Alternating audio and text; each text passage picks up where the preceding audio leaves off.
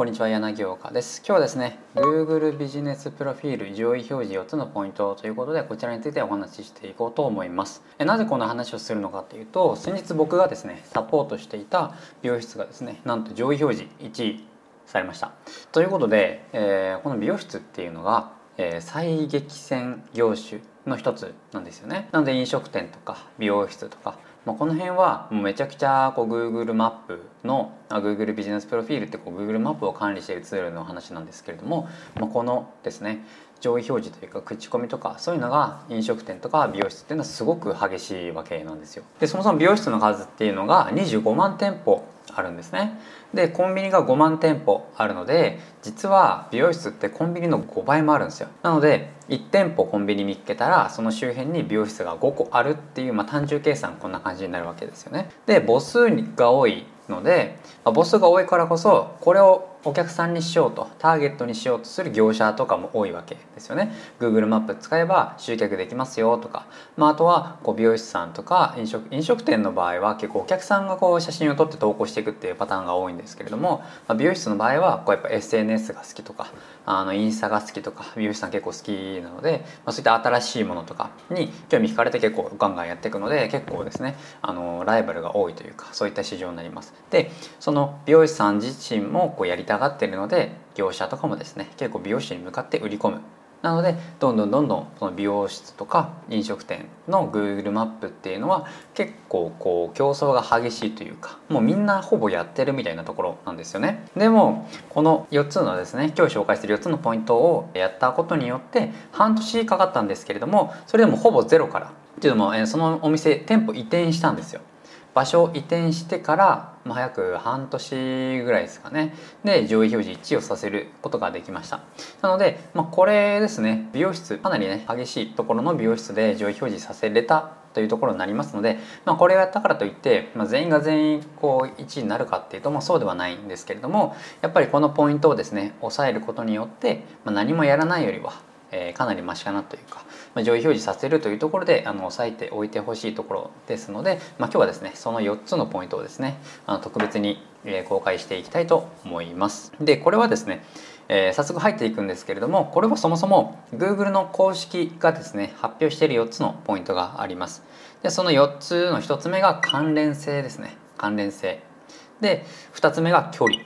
で3つ目が知名度。で4つ目が口コミですね。この4つがあります。でこの関連性っていうのがこの検索キーワードと一致するのかどうかっていうところですね、まあ、要するに美容室とかで調べた場合美容室としてちゃんとそこのお店のビジネスが美容室というキーワードと一致するビジネスなのかどうかっていうところですよね。でラーメン屋だったら塩ラーメン専門店だったらそこが醤油ラーメンって検索した時に塩ラーメンが出てきたらお店が出てきたらおかしいじゃないですか。なので塩ラーメンって調べた時にはちゃんとその塩ラーメン専門店が出るとか、まあ、そんな感じでしっかり検索したキーワードで出てきた表示と、えー、そのビジネスやっている内容と、えー、その情報ですね。その登録している情報が正しいのかどうかっていうところの関連性ですね。で2つ目が距離ですね。これが検索したユーザーの現在位置。からそのお店までの距離がどうかっていうところですね例えばめちゃくちゃ強いもう何年も前からやってるようなもう口コミ500とか評価も4とか4以上とかあるような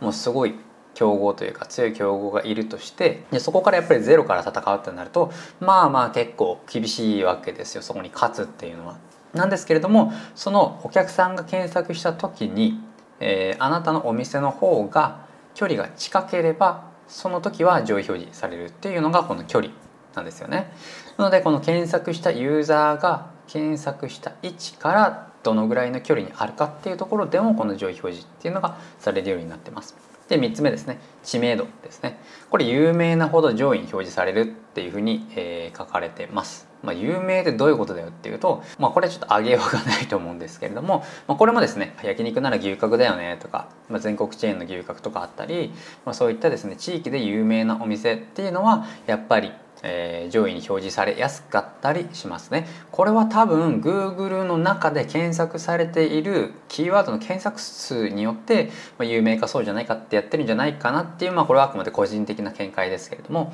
まあ、この辺でですね知名度っていうところでもやっぱり有名なほど上位に表示されやすいよっていうところがあります。で4つ目ですね4つ目は口コミですね口コミの数と評価の高さですね10のお店だったら、まあ、10の方が行きたいじゃないですか何かしらお客さんがいてこう行動したんだなっていうところで10人がいて10人が全員コメントするってことはないですからもっとそれ以上のお客さんが行ってるようなお店なんだなっていうことが分かりますしでも口コミだけではやっぱりそのお客さんの集客につながらないわけですよ。口コミが10あったとしてもまあ、例えば星が3とか逆にですねもっと極端なこと言えばあの口コミが200あるのに星が 2. 点いくつとかだったらちょっと結構やばい店だなってなると思うんですよね。なので口コミの数と星の評価の高さですねこの2つをしっかり、えー、高めていくとでこれはもうお店のサービスの質とか従業員の態度とか、まあ、そういったことを改善していくしかないわけですよね。で他の3つですね関連性距離知名度っていうのも実はこれ自分ではどうしようもないことじゃないですか。関連性とかそのビジネスをやっていたらもうそこから何かに寄せていくとか SEO 対策するとかなんかそういったわけにもいかないじゃないですか。ラーメン取り扱ってないのに焼肉屋さんがラーメン取り扱ってないのにそのラーメンとか言ってその上位表示させたいからといってそういうことやるわけにもいかないですし距離もですね検索してユーザーの距離とかもどうしようもないですよね。お店の位置を変えれるわけでもないので。で知名度とかもやっぱりそんなすぐに上げれるものではないですし。でこの口コミが唯一ですねコントロールできるというか。言っちゃえばどれもコントロールしづらいんですけれども一番コントロールしやすいのはこの4つ目の口コミかなと思いますのでじゃあこの口コミですね。この口コミを集めるのに効果的な方法っていうのを今日最後に、えー、紹介して終わっていこうと思います。でこれまず注意点として、えー、Google ビジネスプロフィール、えー、Google マップの口コミとか評価をもらう際に何か見返りを渡してのその評価とかえー、そういった口コミをしてくださいっていうのはもうこれ規約違反になってアカウントバンされますので、まあ、たまにやってるとこはあるんですけれども他がやってるからいいとかじゃなくてもうそもそもこれ規約でダメだよって書かれてますので、まあ、それだけはですねやらないようにしてください。まあ、それをですねあの大前提にして、えー、4つありますので、えー、それをですね紹介していきます。まあ、1つ目はですねお得意さんにお願いするということだけですね、まあ、単純にお願いするだけですでこれお願いするだけでもう何人かはやってくれるのであのお得意さんとか常連さんがいる場合はその方にですねちょっと Google マップの評価の方ちょっとですねあの口コミ入れてもらえませんかと言ってお願いをするというところですね。で2つ目はメルマガとか LINE のリストとかあるのであればそちらのリストに対して LINE とかメールで送って口コミお願いしますというふうに送るというところ。この2つ目ですね。で3つ目が SMS を送るですね。ショートメールメッセージ。携帯番号が分かるのであればこのショートメールメッセージをですね送ると。このショートメールメッセージって意外と開封されるので、まあ、ここにですねあの口コミお願いしますというふうにお願いをすると、まあ、1通何円かお金かかるんですけれども、まあ、その何円かでこの Google マップ上で上位表示されるような口コミですね公式が発表している口コミが影響するよって言っているところをたった一人数円でお願いできるんだったらかなり安い投資になりますので是非ですね電話番号しかわからない場合はですねこの SMS で送って、口コミをお願いしてください。で4つ目最後ですね。QR コードを使ってポップを店頭に置いてそれでお客さんにお願いするってやつですね、まあ、1個目とちょっと絡んでくるんですけれどもこの Google の口コミを入れる URL ってやつを管理画面からですねあの発行できるんですよ。でそこから QR コードの無料で発行できるサービスみたいなやつがあるのでそこに URL を入力すると QR コードを生成してくれるんですよね。でそのできた QR コードを、まあ、Canva っていう無料ツールで自分で作るのもいいですし、まあ、ちょっとデザイナーにお願いしたり、まあ、お店のスタッフにお願いしたりしてそれを QR コードを貼り付けて印刷してその店頭のですねポップとかに置いてここからお願いしますっていうふうにやれば結構ですねあの検索する手間が省けて QR コードを読み込むだけで入力する画面に行けますので、まあ、それでですねやってもらうと効率的に、えー、口コミを集めることができます。こうやって評価を集めていくと必ずですね低い評価っていうのも出てきますので、まあ、その時にはえ、無視するんじゃなくて真摯にですね対応するっていうことも大事になってきます。なので是非ですねあの口コミをですねもらった場合はその全員いいコメントばかりではないので低いコメントに対しても受け入れるというよりはこう受け流すというか申し訳ございませんでしたと。以後気をつけますので、まあ、今後何か機会がありましたらまたご利用くださいみたいな感じでですね。そういった対応することによってそのやり取りを見ているお客さん自身もあこのお店ってしっかりしているんだなって思ってもらえるきっかけになりますので是非ですねあの口コミを集めてこれをたくさん集めることによって、